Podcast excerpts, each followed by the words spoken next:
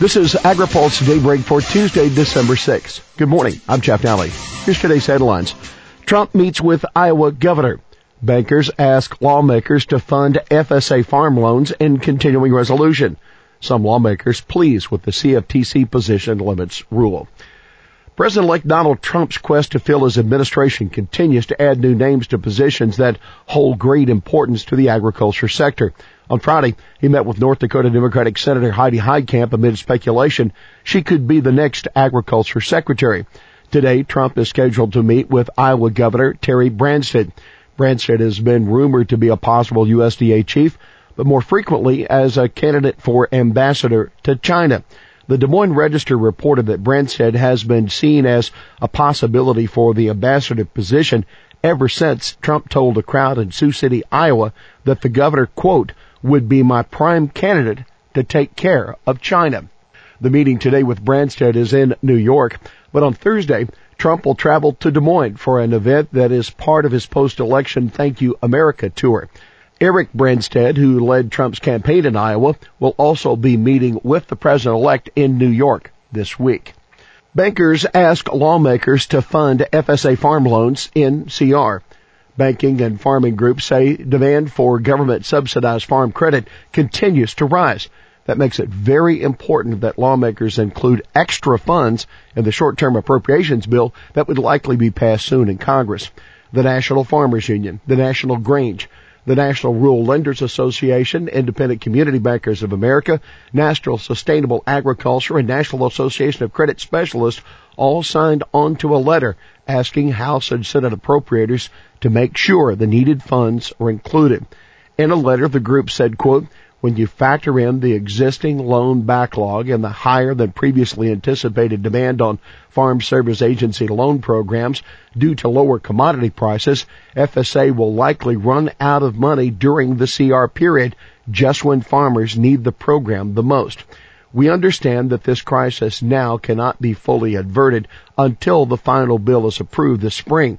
We continue to strongly urge you to give this issue a high priority it deserves in crafting the final bill by providing additional direct and guaranteed operating loan funding than in the committee-approved bills earlier this year. Conaway and Roberts pleased with CFTC position limits rule proposal. House Agriculture Committee Chairman Mike Conaway and Senate Agriculture Committee Chairman Pat Roberts both said yesterday they are pleased that the CFTC agreed to reissue a proposed rule on position limits without making it final. Today's action will offer the CFTC the opportunity to refine this rule and ensure that it does not negatively impact farmers' ability to manage their risk. That's the word from Conaway. Debbie Stabenow, the top Democrat on the Senate Agriculture Committee, expressed frustration.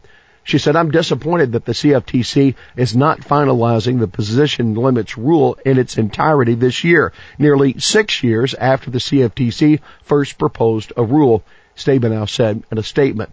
Position limits are a critical tool for the CFTC to ensure that Americans are not paying too much for energy at home or at the pump. Finalizing a full and meaningful rule should be the first priority of the Commission next year. House and Senate reach agreement on California drought relief. Lawmakers in the House and the Senate have agreed on legislation to help bring relief to the drought-stricken Golden State. That's according to statements released by Majority Leader Kevin McCarthy and Representative David Valido, a Democrat of California. The provisions, which would direct more river water to farms and households, as well as improve water storage facilities in California, will be included in the FY 2017 Water Resources Development Act, or WRDA bill, that both the House and the Senate are expected to vote on this week. McCarthy said this legislation will bring more water to our communities and support critical storage projects. It also provides resources for water desalination, conservation, efficiency, and recycling projects. Getting to this point has not been easy, but the collective commitment to provide relief to our state and local communities has proved resilient. Capitol Christmas tree gets lit tonight.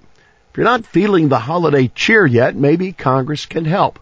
Tonight is the annual tree lighting ceremony for the U.S. Capitol Christmas tree. It's at 5 o'clock Eastern Time.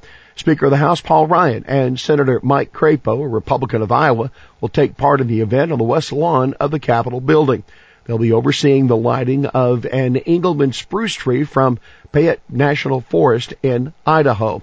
The tree was cut down November 2nd and then went on a 26-day odyssey from Idaho to Washington, D.C., stopping in many towns and cities along the way.